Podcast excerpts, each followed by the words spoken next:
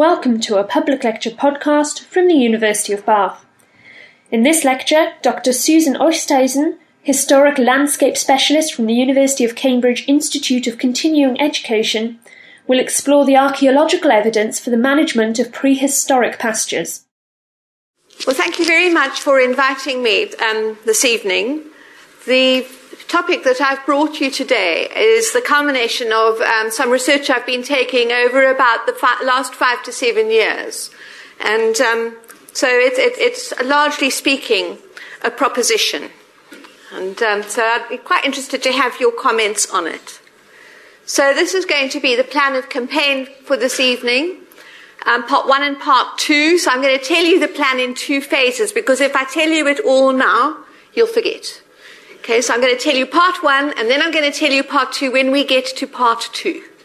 And at the end of part two, there'll be some explanations, some brief, not very lengthy explanations, and then a conclusion. So that's roughly the direction of travel for the next 45 minutes. Okay, so what do I plan to do in part one?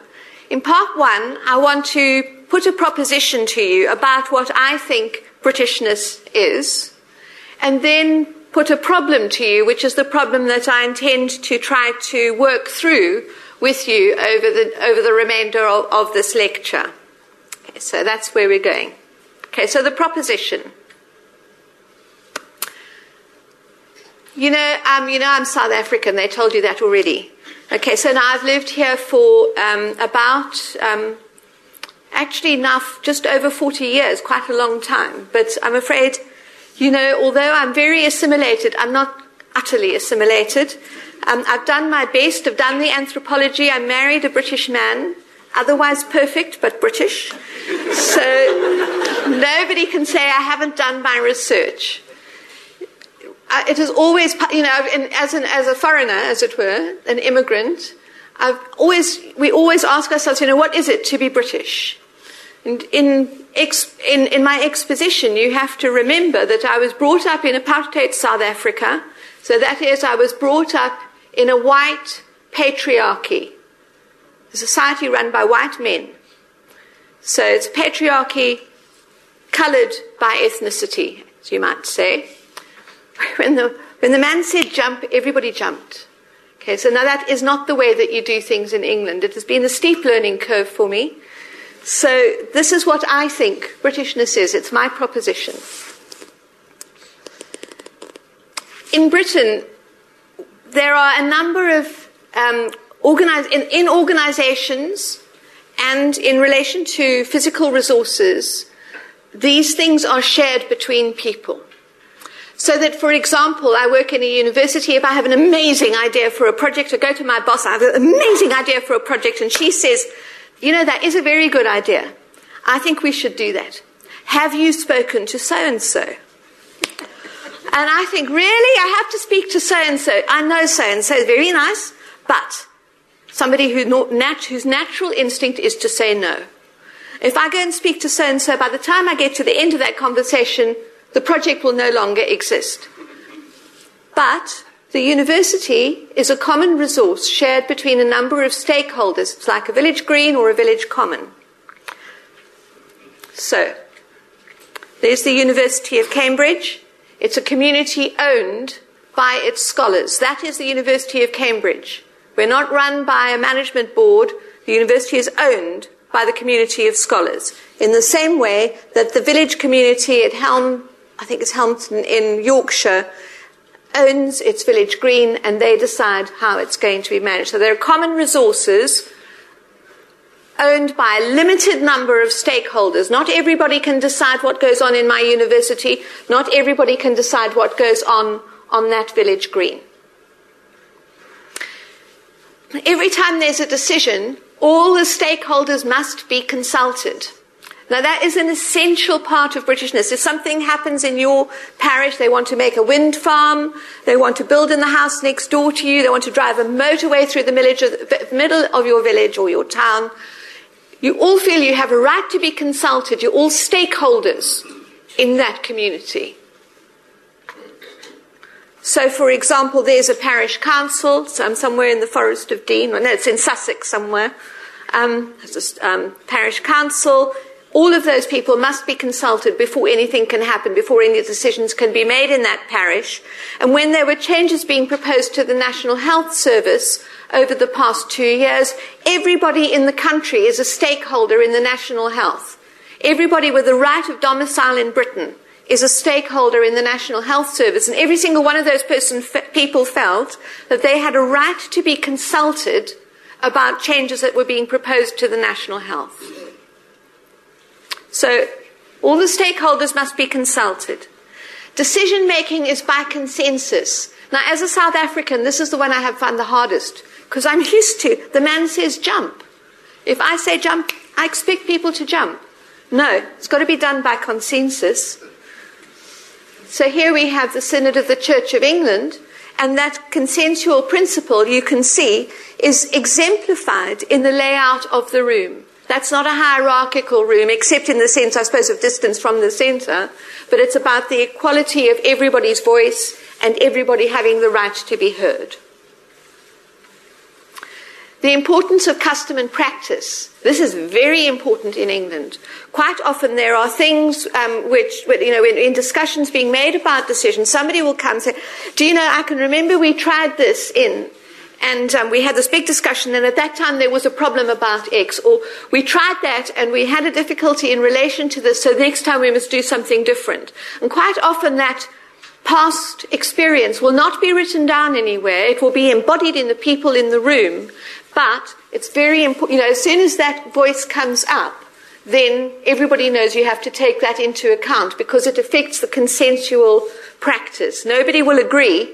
You won't get 100% agreement if the problems of the past that are remembered are not, um, are not also addressed. So there's custom and practice in an oral tradition. And an insistence on the moral economy, which is not taking more than your fair share. Now, a very straightforward example of that is berrying. Although, actually, to be truthful, berrying is not a perfect example because berries by the side of the road belong to everybody, not just to some people. But there is this rule about blackberrying and picking sloes and so on that you shouldn't pick more than you need in order that other people can also have some. So if you went out picking sloes and you picked what you needed and then you thought, damn it all, I don't see why anybody else should be making sloe gin this year, and you picked all the other sloes and threw them away, then everybody would be very cross because then you'd have transgressed the idea of the moral economy, that there should be a fair uh, distribution of resources. And the same, the same principle applies, for example, um, in this whole deb- debate about youth unemployment and bank bonuses. This is about taking more than one's fair share. That's the principle that's at stake. And I'm not, you know, it doesn't matter which side of the argument you're on. What's important is that the argument happens and that it's about fair shares. So this seems to me to define what it is to be British. And the interesting thing then that I began to think about was that those are exactly the same structures that are used in managing commons.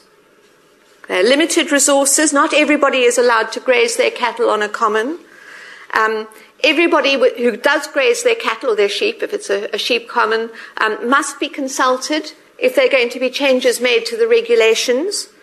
Um, everybody must agree, so there's decision making by consensus.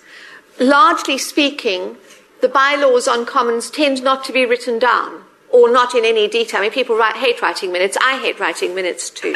My minutes go. They came, they discussed, they left. but then we all remember what actually was discussed. We say, oh, yes, well, last time we agreed. And so then that oral tradition of custom and practice kicks in.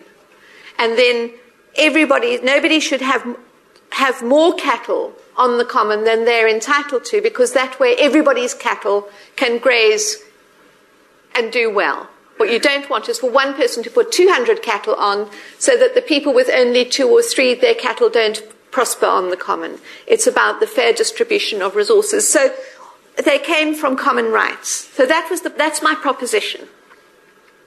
And there's Minchinhampton Common in Gloucestershire, which many of you no doubt know.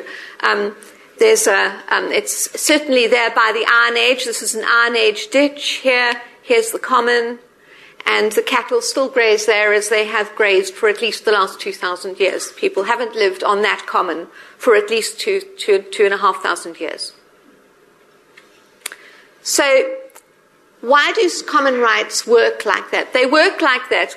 Here's an example. This is a, a field of pasture, which is divided up. The, these different things just mean different owners, the different sorts of shading, but it's for pasture, and that's a field of arable. The pasture field, you can wander from one side to the other.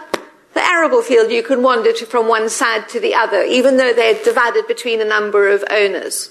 So, because if you put your cattle here, and it wandered onto that man's strip, that's fine. Your cattle can wander from there to there. But if your cattle wander beyond that boundary into the arable field and eat the crops, then everybody is going to be very upset. So you need all to agree that there must be a boundary around the field, and then you have to share out the work equally. That all the people who can graze their cattle there, they must all contribute to keeping that boundary in place. So everybody gets, you know, a quarter or a half or whatever, however many stakeholders they are, they divide and you get that proportion of the boundary. So you all have to preserve it. But then on the other hand, if they say there were five, five people with rights to graze, and one of them was a really crusty person, and he knew that they were going to be discussing on Thursday, and he didn't want to be part of it. He said, I'm not coming. And then they make a decision, and then he says, I'm sorry, I wasn't there, I didn't agree, I'm not going along with it. And then the whole system is completely thrown into disarray. So the expectation is that everybody must come and everybody must participate in the decision and the decision is made by consensus. And if you don't do it like that, then you have to make the rules every single time from scratch. And it's massively long-winded. If you've ever been to a parish council meeting, it's hell. You would have to do that every single time from the very beginning. Who is entitled to come? When may they come? What, um, what are their duties in relation to it?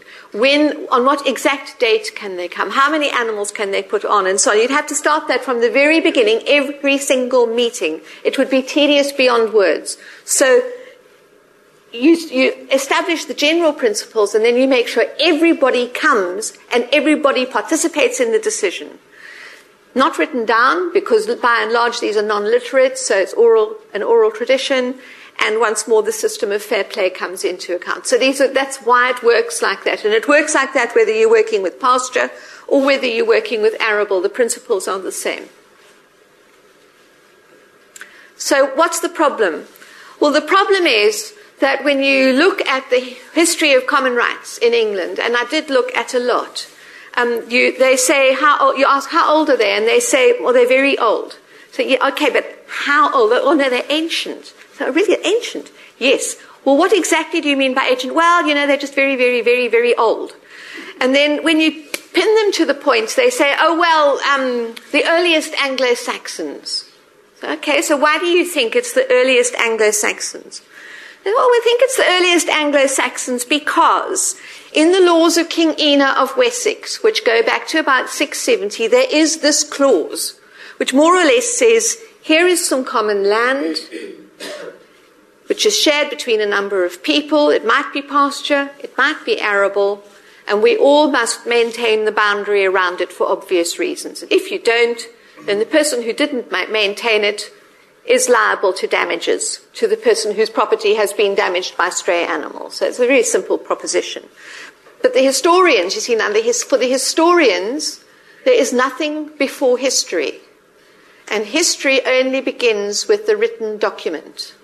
So if the written document is first 670, it just stands to reason from the historian's point of view that that was the first time the law was promulgated, because there's no earlier evidence because they don't take into account what happened before there was writing.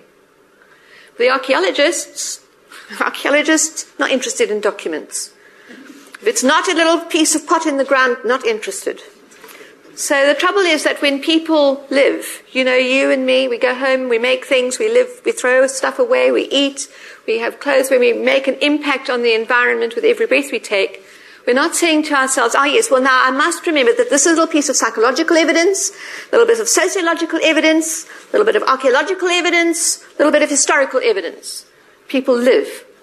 And so this narrow view of when common rights began is fundamentally flawed because it doesn't take into account that not everybody lives in a, in a world in which writing is common. So,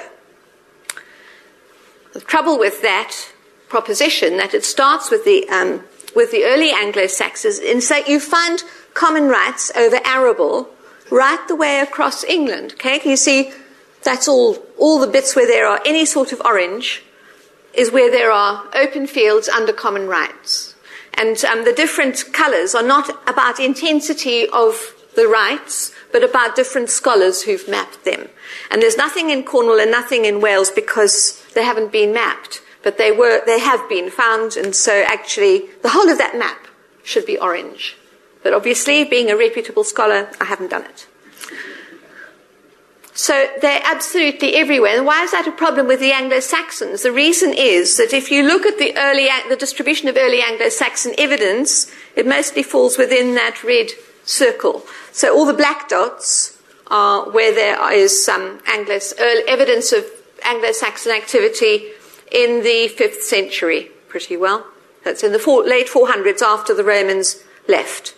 And the green is just um, place names, so you're not really interested in those. But the black bit, that's the bit that we're really interested in. So you can see that if the Anglo Saxons did introduce common rights, they didn't introduce it everywhere they were, and somebody else must have done it somewhere else. And when you have a look at the early Anglo Saxon kingdoms, some are Saxon, so they're kingdoms. So here are the Saxon kingdoms. I think that might be, no, one more. Yeah. Saxon kingdoms. And the British kingdoms. So you can see that by 800 AD, Britain is divided culturally between Saxon and Briton. It's divided administratively between a multiplicity of kingdoms, and yet open fields are found across the whole country. This cannot be about the Anglo Saxons. There must be something else at work. So I thought, okay, well, you know, I just work in continuing education. I can ask any old question I like. I'm going to say to myself, well, if I was going to be looking for common rights before the Anglo Saxons, how would I do it? So that's what I did. There's this um, French historian called Fernand Braudel, and he says if you want to know what is new about a period, you have to know about what happened before.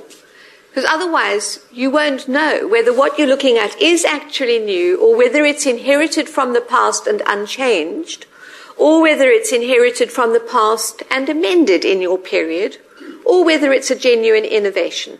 Oh, okay. I shall go to the archaeology. So I started having a look at the archaeology, and um, I mean, I, you know, my training is actually in archaeology, so it wasn't a great surprise. I mean, the archaeologists basically say, you read the reports, they say, uh, oh, well, we have these empty zones, they say.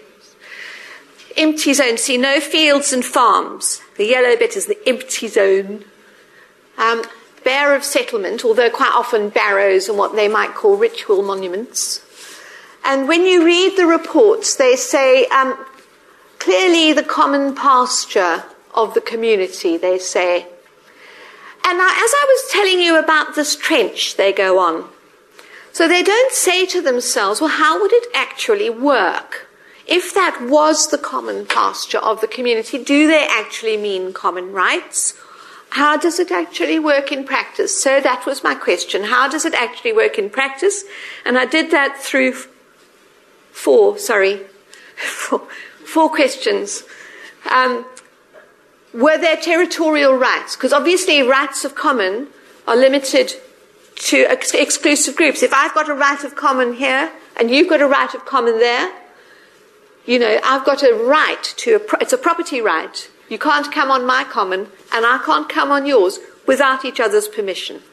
So we need to know that there were territorial rights. Was access to pasture equitably arranged? That is, was once you got to the pasture, was it divided up between households? That's mine and that's yours. Or did we all go and share together? Were animals pastured collectively? Or did each household have its own little herd? And then is there any evidence for custom and practice within an oral tradition? So those are my four questions. So that's what I'm going to do next. That's part two. Okay, so the next bit is a kind of quick exposition, a quick exploration of how I address these questions. Territorial rights. Well, clearly territorial rights existed in prehistory. We actually basically all know that.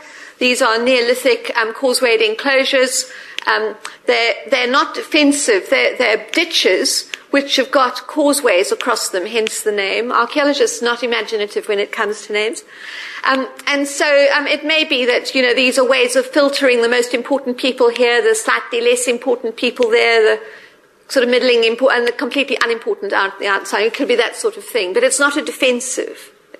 And they tend to be found on high ground, pasture. So here, for example, is the Isle of Sheppey in Kent, and um, there are two of these causewayed enclosures back to back.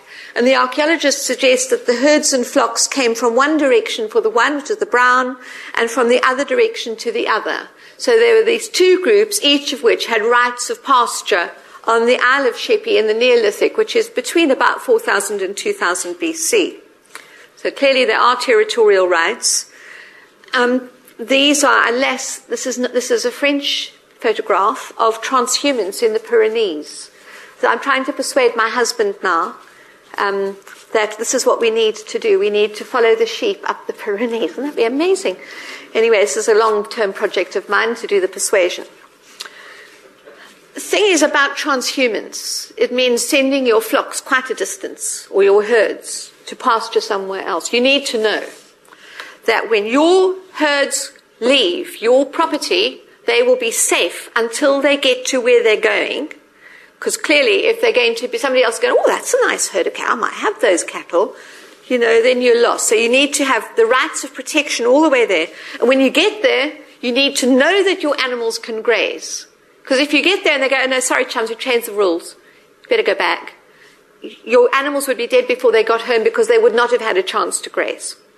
So trans, as soon as you've got transhumance, then you have got territorial rights, sometimes over quite long distances. And there's evidence of um, transhumance in the Neolithic. So, for example, people from all over Dorset, from um, Hampshire, from Wiltshire, used to take their animals onto Salisbury Plain to graze them in the Neolithic. In the Bronze Age, that's between about 2000 BC and 800 BC, there are people taking their cattle from the Pennines down to the Yorkshire Wolds to graze. So there must have been territorial rights. And here in Dartmoor, exactly the same, same thing. There are these very long boundaries called reaves. And here you I can see they're black, the black lines. Each of these belongs to us as an extended family and then they all have the right to pasture on Dartmoor. So, yes, we know there were territorial rights in prehistory. So the first condition is satisfied. Did they all have equitable access to pasture? Could everybody go to pasture within a community, or, was, or did the pasture just belong to some people? Well, here in Yorkshire, it is just, you know, I could show you endless examples, but clearly you have not got all there. So I haven't got you all loads, but still, the coloured in bit is the pasture. Here are the fields and the farms in Iron Age Yorkshire. So from about 800 BC until about, mm, the, you know, naught, 43 AD when, when the Roman conquest happens. If you look at the entrances to these bits of pasture, you can see they're quite wide. Now, if there, if there was, if, if it was just my pasture and only my cattle were allowed on, I would have a gate. And I would make sure that the gate was only open when my cattle came through, but that when you brought your cattle, I'd say, sorry, private pasture, you have to go home. And the, you could not get your cattle through because the gate would be closed. And there is absolutely no evidence of that here. These, this appears to be open access onto the pasture. Here again, this is also on the Yorkshire Wolds. It just happens this is where the best diagrams are, but there's nothing here to suggest a gate onto that area of pasture. And over here, again, the, the pasture's divided up because you have to ma- manage pasture in that way. But, you know, once you get to the gate, everybody can go through. This is not a, a, a privately owned bit of pasture. And you can see the same thing in Hampshire in the Roman period. This is Professor Cunliffe's work. The red dots are Roman farms. The, these crossworky things are their fields. And there's the pasture coloured in. Everybody in Chalton could get onto that pasture. It's not limited to just some people. Everybody can get their animals on there. But that doesn't mean that they were necessarily grazing in a single herd. They might, you know, we could each have got our own cow herd, our own cows, put them up, and then made sure that, you know, that there were these discrete groups of animals. Did that happen? Well, I don't, I don't, obviously I don't know, but I don't think so, and I'll tell you why I don't think so. There's two, two reasons. The first is that um, when one looks um, on these areas of pasture, there are stock enclosures, and so, for example, these are examples. It's an example from Salisbury Plain. They're relatively small and relatively contained, so that's one, you know, one piece of evidence about them. This is Shaugh Moor on Dartmoor, once more um, a pound a few houses in it, and people come up here in the spring, stay until the autumn, do a little bit of dairying, do a bit of weaving, and look after the animals on Dartmoor around. Now, says Sean Moore, the thing is that when you look at the distribution of these stock enclosures, if we each have our own cattle in separate herds up on the common, then we each need our own stock enclosure one for your cow herd, one for Mike, one cow herd, one for somebody else's, and so on. But when you look at the distributions, there are far fewer of the stock enclosures, which are green, than there are farms, which are in red. And in these areas which are encircled, there are so many farms, I have just you know, lost patience actually, and just, you know, I've not coloured them in. But there's there are many, many more of these downland farms than there are the stock enclosures on the higher pasture. And that suggests to me that the herds were, the animals were put into a collective herd, into a communal herd, one or two shepherds or, or cow herds who took them up onto the pasture and looked after them um, over the summer months. There is other evidence to support this conclusion. Oh, sorry, this is just a lovely little, it's called a banjo enclosure. Um, I think it's in Dorset. Um, here's Gussage. So here, that's the stock enclosure there, and then you can drive the animals in this kind of funnel. So here, there's only one or two animals abreast. You can manage them quite easily. It's lovely, isn't it? For horse herding wild horses in the Iron Age. Amazing.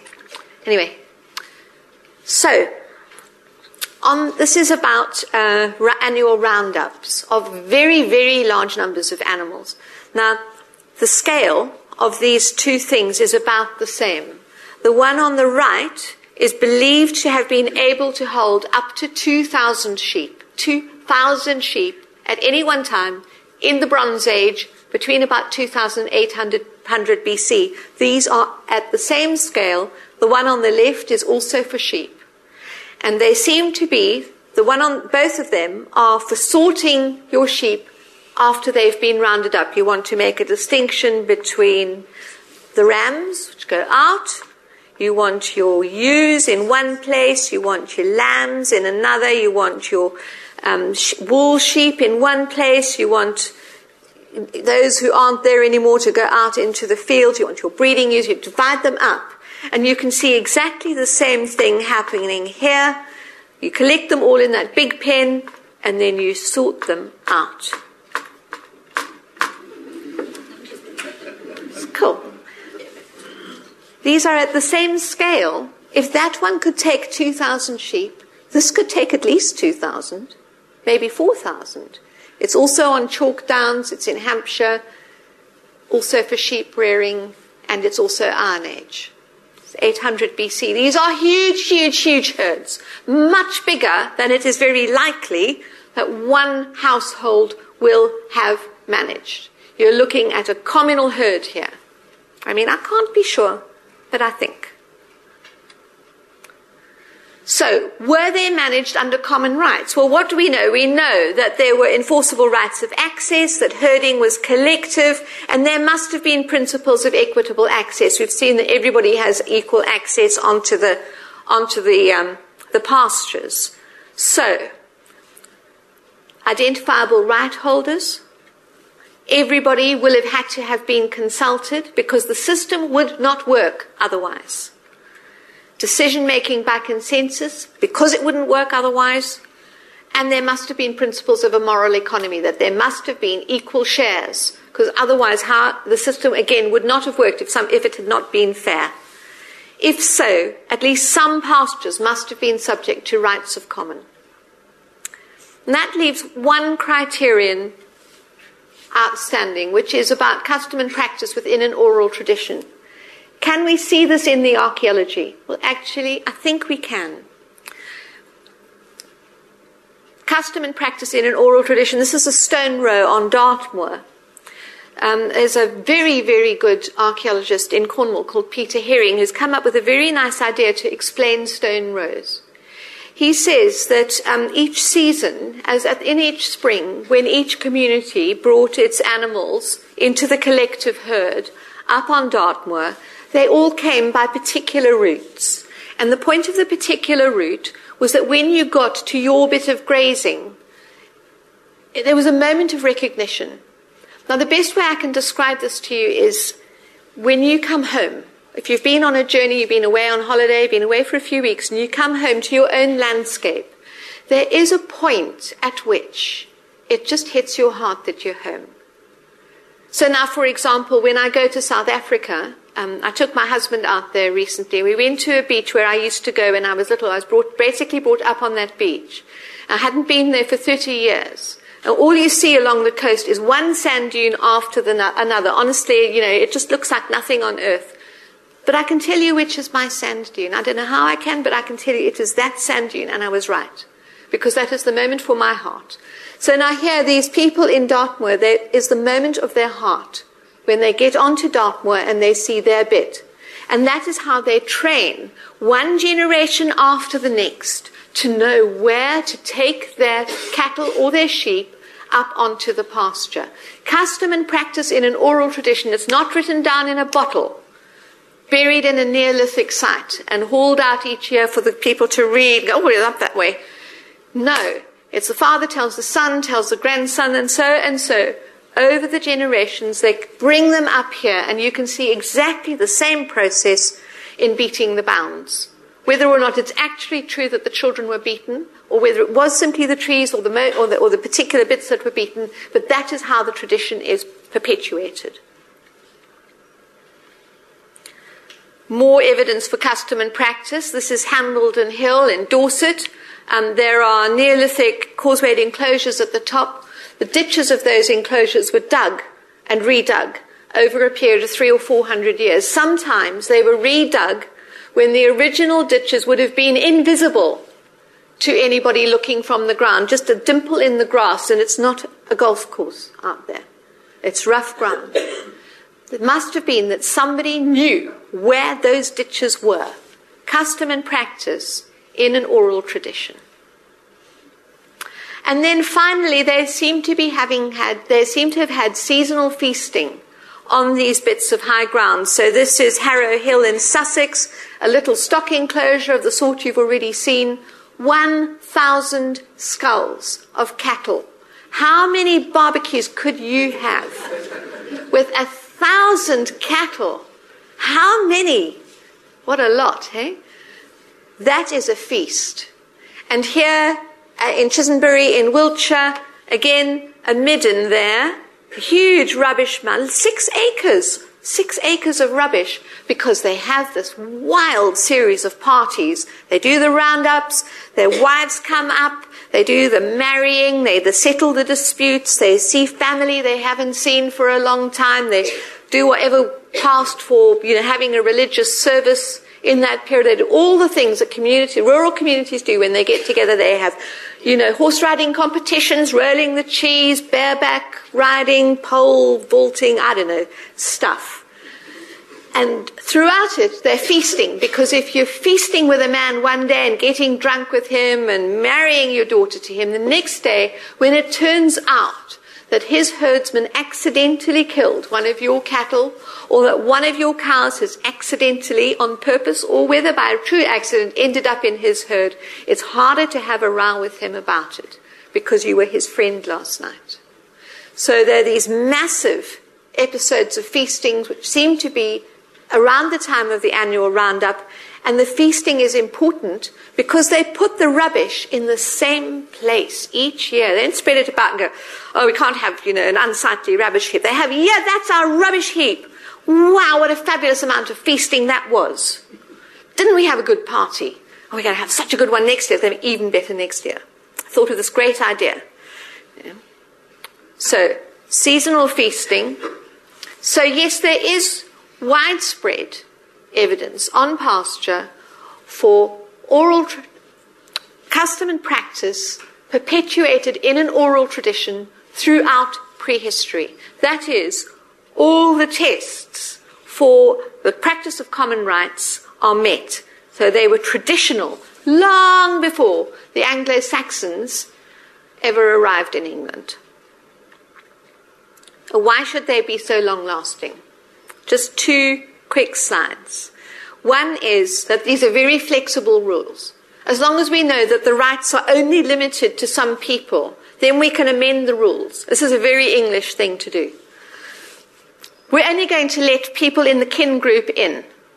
Okay, that's fine. And so they no, you can't come in, you're not kin. You know, it's only uncles and aunts and grandparents and children and stuff like that. You can't come in. And then somebody has a very, very special friend. And um, they say, well, um, how do we know that somebody's kin? Because this person isn't a blood relation. And they, oh, you know, um, there is this rule that if you give somebody his first sh- sword, or you give him his first haircut, then he counts as kin. So then they can bend the rules to include them if they wish. So they're very flexible, they're easily adaptable, but because they have to be agreed by consensus, they're very slow to change. It's incremental change, always, never revolutionary. So, for example, there's this wonderful example of Adam of Tid asked, how does he know where the boundaries were? And his, his actual, he had known these bounds for 40 years and more, and there were no other than these. So now there's two ways of looking at this statement. One is that when Adam of Tid knew that, given this dispute, he was going to be called into court and told to, you know, asked where, how he could say where the boundaries were, that he sequestered himself in his house and didn't talk to anybody for six weeks. That's option A. Option B is Adam of Tid was down the pub every single day for those six weeks, discussing with the other people in the village, young and old. Where do you think those boundaries go? Well, you know, it goes from that tree to this ditch to that ditch. You know that little bit of ground? We've always quite liked it. It's always been very useful for our cattle. What if we just say that our boundary also includes that? Well, of course, you know, it has always included that, they say, even though they know jolly well it never did. So that you can make up the rules as you go along, but because you say it is custom and practice, then it is custom and practice. So the rules are very flexible, and they're flex- overtly flexible and they're implicitly flexible. So that's partly, I think, why they persist. And they partly persist, I think, because that expectation of how communal resources are to be managed is not something that is taught in school. They didn't take all the prehistoric children, put them down, go, right, today's lesson is on common rights. You've got to agree things by consensus. Everyone's going to turn up and make decisions. You've all got a right to be, you know, to be consulted, and don't forget the moral economy. They didn't do that. They just watched how things were done. And a very good example of this, which is the um, anthropologist called Habitus, a very good example is this thing about queuing. Okay, so nobody takes you aside when you're a child and goes, this is the right way to queue. They say, come with me, children. We are going to queue. Oh, have you seen that person queue jumping? And so it's an informal way of learning. So for some cultures, It's very important. You know, queuing is about when you arrive at the gate. The person who arrives first has a greater right to be through than the person who comes tenth. In other societies, it's not about who arrives when at the gate, it's being at the gate. If you're at the gate, you've got the right to go through. And we all get very, very upset if it's not done our way. But actually, that upsetness is because we've got I wouldn't say that it's an irrational attitude to queuing, but it's, it's, a, it's, it's, a, um, it's, a, a not, it's not an intellectual approach. It's something we've learned about what is right when we were children, which we've never questioned because that's just the way that it's done. And I think that that is how common right, the, the, these values underpinning common rights are perpetuated from one generation to another. We don't teach people, we do it because that's how we are, how you are. So, for example, we have common rights in pasture. All those values we've seen work very well on commons. But you see it also in the Houses of Parliament. It's a limited resource shared between MPs. They all must be consulted. Decision making is largely by consensus. Custom and practice, wildly important. And everybody has got a right to speak. It's about a moral economy. This jumble sale, exactly the same. These three ladies, they've got the cake stall. If they'd gone down in the planning and the one had said to the other two, well, um, you do the you, know, you do the chocolate cake and you do the cupcakes and I'll make the fruit cake. And they'd all the other two would have gone home and said, you know what, she can do that on her own. They all sat down in, the, in somebody's kitchen and they said, you know, what worked really well last year? Custom and practice in an oral tradition. And somebody said, you know, your cupcakes went down an absolute bomb this year. Do you think you might be willing to do it again if you're not too bored with cupcakes? No, I'll make the cupcakes. Oh, well, in that case, you know, my chocolate cake really did go down quite well, so I think I'll make a chocolate cake and so on. So they, they discuss together, everybody's voice is heard, they agree by consensus what is going to be done, and then the cake stall goes like a dream. So it's an informal example, they only come together once a year to do this cake stall. The rest of the time they're busy and never see each other, but they come once a year and they know how to do it. Parliament, of course, every day, well, mostly. And then finally, I'm particularly interested in this example. This is Occupy London. Now, Occupy London is very interesting to me because if you look at the rules for the General Assembly, which you can find on the internet, it says everybody's right, everybody has a right to be heard and decisions are by consensus. And of course, the whole point of Occupy London is about the moral economy. So now, if you look at those people, I mean, I hope you won't mind my saying that most of them are quite a lot younger than us. Most of us. These are young people. Nobody said to them, oh, right, well, you want to run an anti establishment organization. Um, this is the way that it's done in England you have to have right of participation, consensus, and so on. They knew in their hearts, they already knew how to do it. Because it seems to me that those are the values of Britishness. And if those are the values of Britishness, well, actually, there's quite a lot worse values you could have, actually. You could say, jump, and you don't do that here. And it seems pretty good, actually. An enduring tradition. Hurrah, that's my research.